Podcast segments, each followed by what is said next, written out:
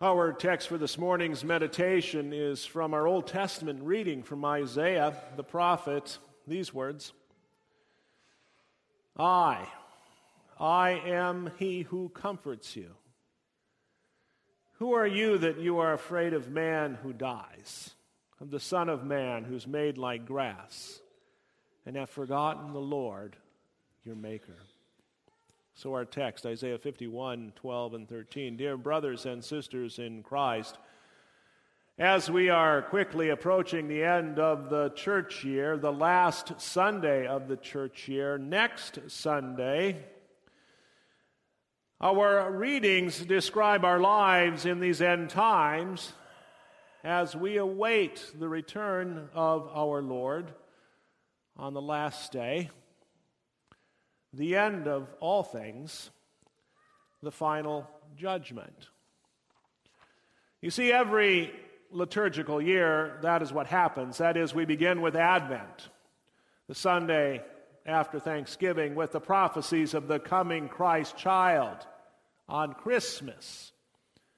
We then move through the birth of Christ, his life, death, and resurrection on Easter, his ascension into heaven his sending of the Holy Spirit on Pentecost. Then the rest of the liturgical year is spent on our life in this world in these end times, something known as the Trinity season, which comes to a conclusion with the final judgment of Christ on the last day, the last Sunday of the church year. That's next Sunday. Then our cycle begins again.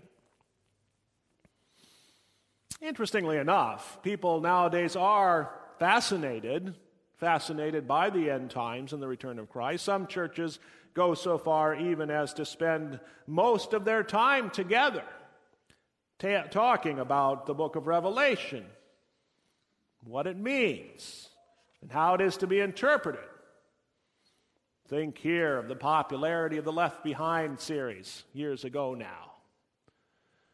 If we can just come to an understanding of Revelation, so it is thought, that one book in the Bible, then we can understand our life in the here and now in these end times and know what to do from day to day to day as we await the return of our Lord and Savior Jesus. Of course, there are other places in the Bible to go to to look for such information, one of which is the prophet Isaiah. And we go to the prophet Isaiah because he prophesied, Isaiah prophesied when the children of Israel were living in their own end times. When they were faced with their own imminent, imminent demise, the end of all things, at the hands of the Assyrians.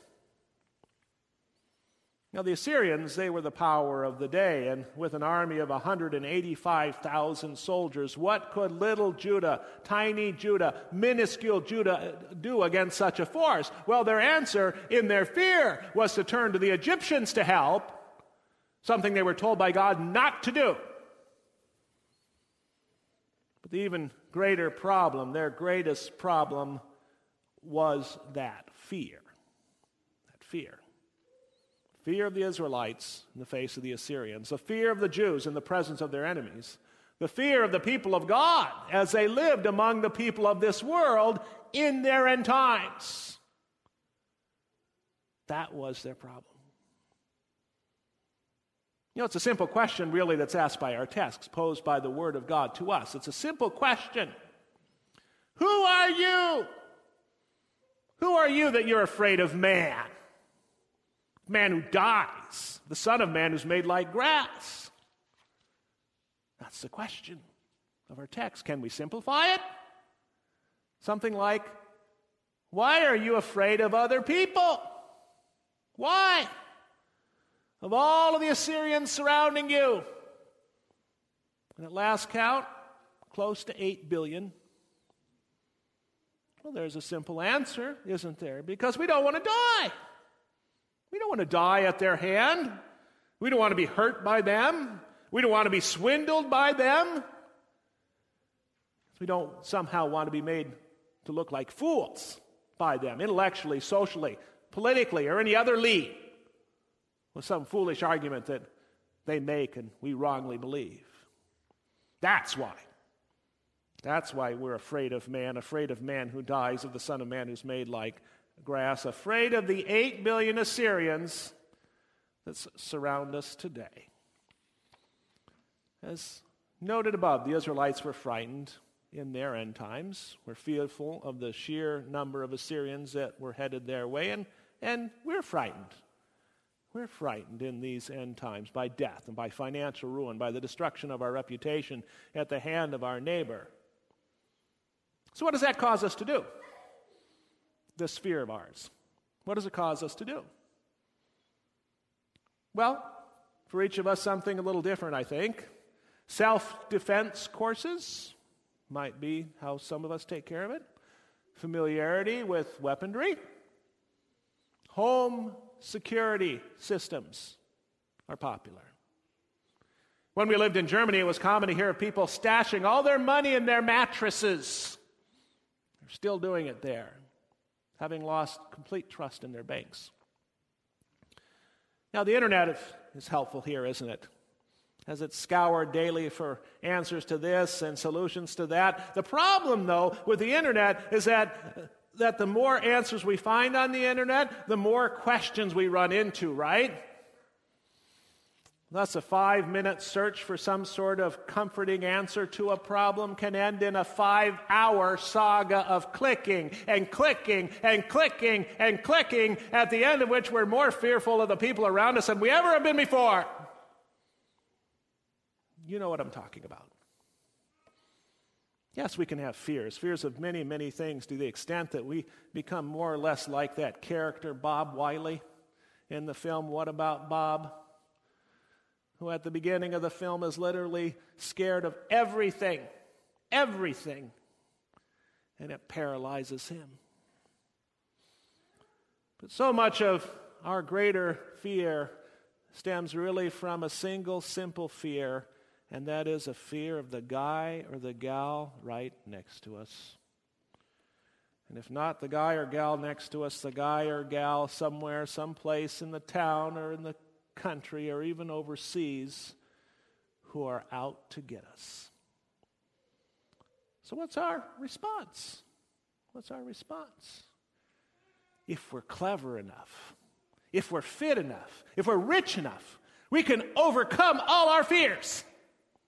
No, no, no, no. The only comfort, the only true comfort that is available to us in these end times is the comfort offered to us by the one who made us, by our Creator, who declares clearly and plainly in Isaiah 51 I, I am He who comforts you. I am He who comforts you. So we'll sing in a few weeks during the season of Advent Comfort, comfort ye my people. Speak of peace, so says our God. Comfort those who sit in darkness, groaning from their sorrows' loads. Speak to all Jerusalem of a peace that waits for them. Tell them that their sins I cover, that their warfare now is over. Hmm. You see, our fear is ultimately a result of warfare, isn't it? Spiritual warfare. Warfare in which sin is committed and sin is punished. So it's kind of like the, the fear we experienced during the Cold War. Do you remember that? Cold War fear, the fear that at any moment we'd be annihilated by the push of a button in Moscow. Knowing also we could do the same thing to Russia USSR at that time. Of course, their people lived in that fear too. Not to belabor the point, but at the heart of our fear, our fear of our fellow man is the confession on our part that in reality, we actually deserve much of what others would do to us. We confessed that a while back in our confession, didn't we? We have, in reality, lived a life in which such harm, that is physical or financial or political, would not be without warrant in other words, truly to be at peace, to be comforted, to have the warfare within us come to an end is to be convinced that our sins are forgiven. to be convinced that our sins are forgiven, our sins that truly do, they truly do deserve to be punished. Yes, in order for us to be comforted, to be released from the fears of this world, we need to have our sins forgiven. And so that is what the one who created us does. That's what he does. He forgives our sins. He doesn't hold us liable for the sins that we have committed. He doesn't rain down punishment upon our sins for all of that liability and punishment He laid upon His Son, Jesus Christ. And in the sacrifice of His Son for us on the cross, Jesus Christ, our sins, our sins, your sins, my sins, every single one of them were atoned for, they were paid for, fully compensated for. So now, through faith in Christ, we need not think that we need to cower in fear because we actually are going to get what we deserve at the hands of our fellow man. If our sins have been atoned for by our Creator, they no longer need to be punished. And that is the comfort. That is ours in this world, in these end times, through faith in Jesus Christ. That's the comfort that is ours in this world through faith in Jesus Christ. There's more, of course the simple idea that our Father in heaven daily watches over us as his children, I mean, that's comforting as well, isn't it? So, what's that like then, this life in these end times, confronted by the world and yet comforted by the gospel, the good news of our forgiveness in Jesus Christ? What's that like? Another story. First few months we lived in Germany, I'd catch a train down to Frankfurt each morning and then walk from the train, station there to the Goethe Institute for German lessons. And in that I can't say Goethe to this day, you know, the German lessons didn't do that well. Right outside the train station in Frankfurt, there was a grassy area, and every morning in that grassy area, there would be dozens of heroin addicts strung out, sleeping off the effects of the drug injected the night before. Around the perimeter of the attics were police vans and police officers with submachine guns and attack dogs. Every morning I'd walk through that scene. Wasn't I scared? One of my German friends asked when I told him about it. Well, I responded, the heroin addicts had no interest in me, and even if they did at that time of the day, they were moving in really slow motion.